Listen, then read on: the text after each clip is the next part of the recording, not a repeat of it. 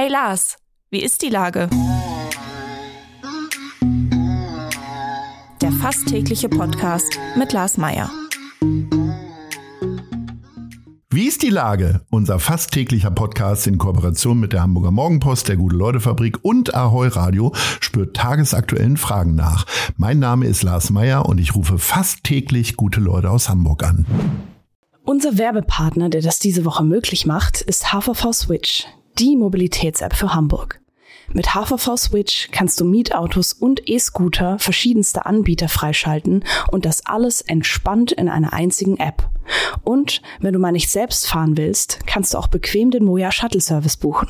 HVV Switch, alles außer Fliegen. Das war Werbung. Herzlichen Dank. Heute befrage ich den Schauspieler und Synchronsprecher Marek Erhard. Ahoi Marek. Ahoi, mein lieber Lars. Lieber Marek, ähm, wenn ich einen Beruf mit dir in Verbindung bringe, neben Schauspielerei und Synchronsprechen und was du noch so gemacht hast in der Vergangenheit, dann ist es die Polizei. Also du hast ein Buch geschrieben, du hast jetzt schon mehrfach Ermittler gespielt. Was ist diese große Faszination und warum nicht Feuerwehrmann wie Grisou? Ja, also bei mir kommt sogar noch das Thema Müllabfuhr dazu, weil ich damals es extremst lässig fand, wenn diese ganzen Müllfahrer immer hinten auf diesem Trittbrett standen und äh, das sind ja echt coole Typen. Also ich habe ja eine, ich habe ja einen riesen Respekt vor vor der Müllabfuhr. Ich finde das ja das ganz hervorragende, tolle Leute, die äh, denen man gar nicht genug danken kann für ihre Arbeit. Aber tatsächlich ist es so, ich habe früher natürlich wie jedes Kind auch, ich weiß, du hast eher mit Puppen gespielt, aber ich habe eben halt ja. gerne äh, Räuber und Gendarmen gespielt und damit äh, war das relativ klar, da das Thema Räuber für mich nicht in Frage kam, ähm, war ich dann eben eher auf der Gendarmenseite und ich hätte das halt wahnsinnig gerne gemacht, gebe ich ganz offen zu. Aber um ehrlich zu sein, äh, sich jeden Tag äh, für die Menschen den Kopf hinzuhalten und dann beschimpft zu werden auf offener Straße und viele, viele Jahre ja gar nicht mit der richtigen Ausrüstung ausgestattet gewesen zu sein. Äh, ich habe mir lieber einen Job besorgt, wo mir vorgegeben wird, in welcher Zeit ich den Täter finde und ich meistens als Held rausgehe. Das fand ich dann doch deutlich spannender. Das sind ja im besten Fall 60, äh, manchmal auch 90 Minuten und dann ist alles erledigt. Wie tief steckst du denn da drin? Also du hast ja Praktika gemacht, du hast auch ein Buch geschrieben. Also glaubst du, dass du die Wirklichkeit wirklich erlebt hast? Ja, also ich war ja tatsächlich ähm, zwei Jahre mit verdeckten Ermittlern in 250 Nachtschichten unterwegs. Ich habe wirklich alles erlebt. Ich will da gar nicht näher drauf eingehen, aber von Raub, von äh, Vergewaltigung, von äh, sexueller Nötigung, von Drogendelikten. Äh, oh, ich habe gesehen, wie Hunde in Räume reingeschickt wurden, weil der Täter sich dort verschanzt hatte und man das Gefühl hatte, er steht da mit einer Schusswaffe. Also ich durfte tatsächlich, das steht auch in dem Buch drin, alles wirklich erleben. Die haben mich auch alles mitmachen lassen, immer unter der Prämisse, dass sie mir sehr vertraut haben, dass wenn ich irgendwann das Gefühl hatte, es wird für mich zu gefährlich, dass ich mich zurückziehe. Und das habe ich natürlich auch getan, weil ich war äh, weder bewaffnet noch hatte ich irgendwelche Zugriffsrechte.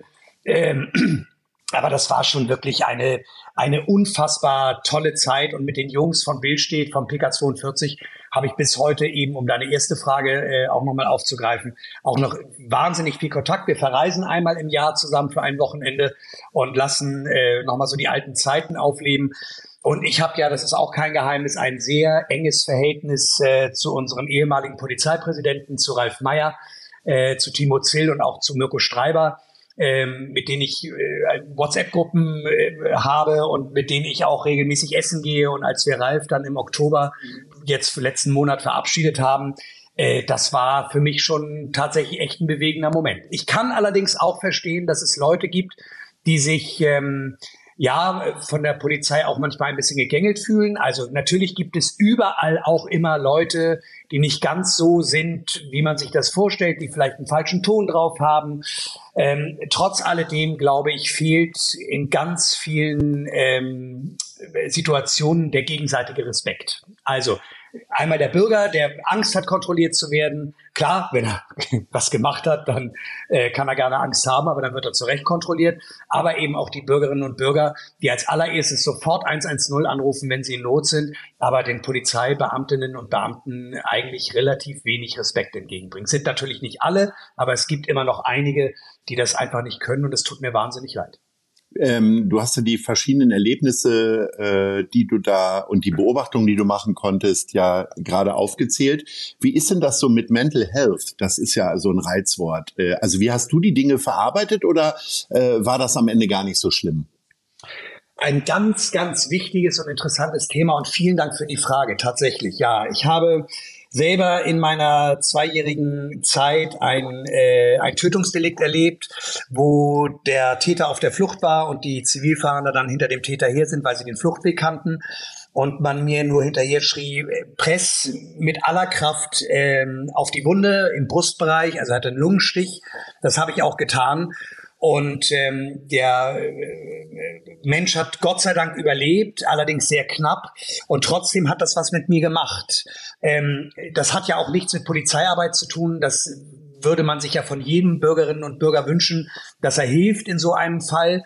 Aber wenn du dann, ich sag mal, mit deiner Kraft auf einen Lungenstrich, äh, Lungenstich draufdrückst, damit dieser Mensch weiter atmen kann und überlebt, das hat tatsächlich was mit mir gemacht und da haben die Zivilfahnder, das ist natürlich eine Sonderbehandlung gewesen, aber es war ganz toll, äh, mir einen Psychologen zur Seite gestellt, der mit mir anderthalb Stunden geredet hat, um eben zu gucken, ob ich das verarbeite. Und die anderen Sachen habe ich tatsächlich verarbeitet, dass wir nach jeder Nachtschicht noch eine Stunde zusammensaßen äh, in dieser Gruppe und äh, über die Fälle der Nacht geredet haben. Und manchmal hat man auch gelacht über gewisse Situationen um so eine Leichtigkeit wieder reinzubekommen. Aber deren Ziel und deren Anmutung war es immer, die Fälle tatsächlich dort zu belassen, wo sie hingehören, nämlich bei der Arbeit schrägstrich auf der Wache. Sprechen wir mal über deine wirkliche Arbeit. In, in Wahrheit bist du ja gar kein Polizist. Du bist äh, ein hervorragender Schauspieler, der aber immer wieder auch in Krimireihen und Serien mitspielt.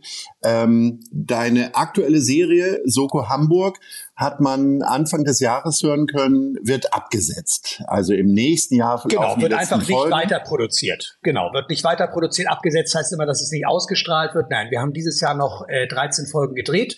Die laufen im Anfang nächsten Jahres, also jetzt in ein paar Monaten. Und ähm, damit ist dann nach äh, acht Jahren Soko Hamburg Schluss. Jetzt bist du alt genug, dass man sich hoffentlich keine Sorgen machen muss, dass dich das total überraschend getroffen hat, weil so Serien werden ja immer mal wieder aus unterschiedlichen Gründen abgesetzt. Hier war es aber so, ähm, dass es wirklich Spargründe wohl sind, weil ich sag mal, die Quoten waren ja sehr in Ordnung. Ne? Wie sehr hat dich das persönlich getroffen? Also, wir sind eine wahnsinnig erfolgreiche Soko äh, gewesen oder sind es auch noch und ähm, es hat wahnsinnig viel Spaß gemacht. Wir haben ein irrsinniges Potenzial an sehr hoher ähm, Qualität gab. Die Produktionsfirma, die Network Movie, die die Soko Hamburg produziert hat, ähm, ist dafür bekannt, sehr erfolgreiche Fernsehspiele zu machen, wie Nord Nord Nord, wie äh, einen riesengroßen Teil dieser ganzen Montagabend Psychothriller, die so im ZDF laufen. Alle Lars Becker Filme zum Beispiel zum oder Beispiel sehr viele Lars Becker Filme. Hm? Genau, Nachtschicht. genau. Dann haben sie auch die ganzen Secret Lens Verfilmungen gemacht dann äh, unter anderen Umständen mit Natalia Wörner. Also es gibt, die haben wirklich ein irrsinniges Potenzial. Und ähm, ich sag dir ganz ehrlich, ja, es wäre gelogen, wenn ich nicht am Anfang einmal kurz geschluckt hätte, aber ich bin Gott sei Dank A, so aufgewachsen und auch so erzogen worden, wenn sich irgendwo ein Fenster schließt, öffnet sich wieder eine Tür. Nun bin ich von den ganzen Kollegen, von den ganzen Kommissaren der Einzige gewesen, der tatsächlich jede Folge gedreht hat, nämlich über 80. Und ähm, ich kann dir gar nicht sagen, ob nicht für mich in ein, zwei Jahren sowieso auch Schluss gewesen wäre, weil ich mich auch immer gerne mal wieder verändere.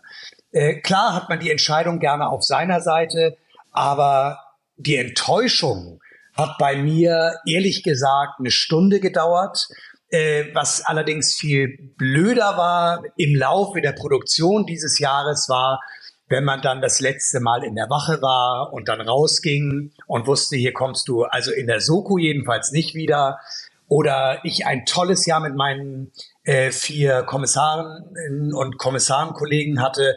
Wir hatten wirklich eine tolle Zeit. Wir haben dann noch ein gemeinsames Abendessen gemacht zu viert und ich habe für die Hühnerfrikassee gemacht. Ähm, und dann saßen wir hier und haben Wein getrunken und haben ganz viel gelacht. Das war schon traurig, aber Gott sei Dank kann ich die alle wiedersehen und wir sind alle noch im ganz engen Kontakt.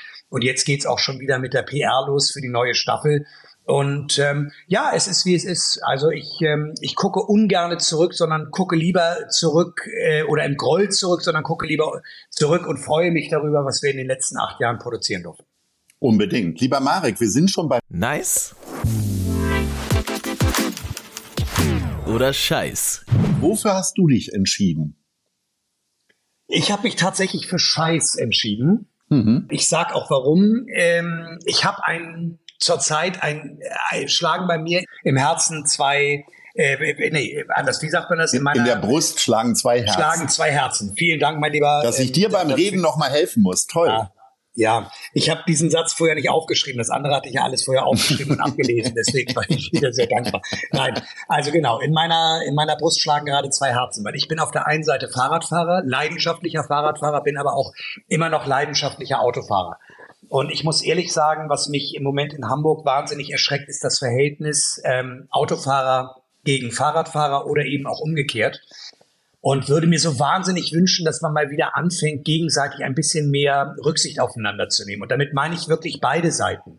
Also ich erlebe als Fahrradfahrer, dass Autofahrer äh, relativ ohne großartig zu gucken abbiegen, sich nicht Gedanken darüber machen, ob sie einen Fahrradweg überfahren, und ob da gerade ein Fahrradfahrer hinten äh, angepest kommt und äh, es kommt immer wieder zu schweren Verkehrsunfällen. Auf der anderen Seite muss man auch den Fahrradfahrern ganz klar sagen, ja, diese riesen äh, Transport-Fahrradfahrer, äh, die dann vorne ihre Kinder drin haben, die ich absolut sinnvoll finde, ähm, auch dann vielleicht mal ein bisschen vorsichtiger manchmal sein, gerade bei den Fußwegen. Ich hatte es gerade letzte Woche, wo eine alte Dame, die sich nicht so schnell bewegen konnte, von einer Mutter, die mit ihrem Lastenfahrrad also auf sie zupreschte, weil sie dann auch in der Begründung sagte, ich habe verschlafen, äh, diese alte Frau fast umgefahren hat. Und äh, das ist, glaube ich, tatsächlich etwas, äh, wo wir alle mal wieder so ein bisschen aneinander arbeiten könnten und ähm, die Hektik aus dem Alltag mal ein bisschen versuchen rauszunehmen.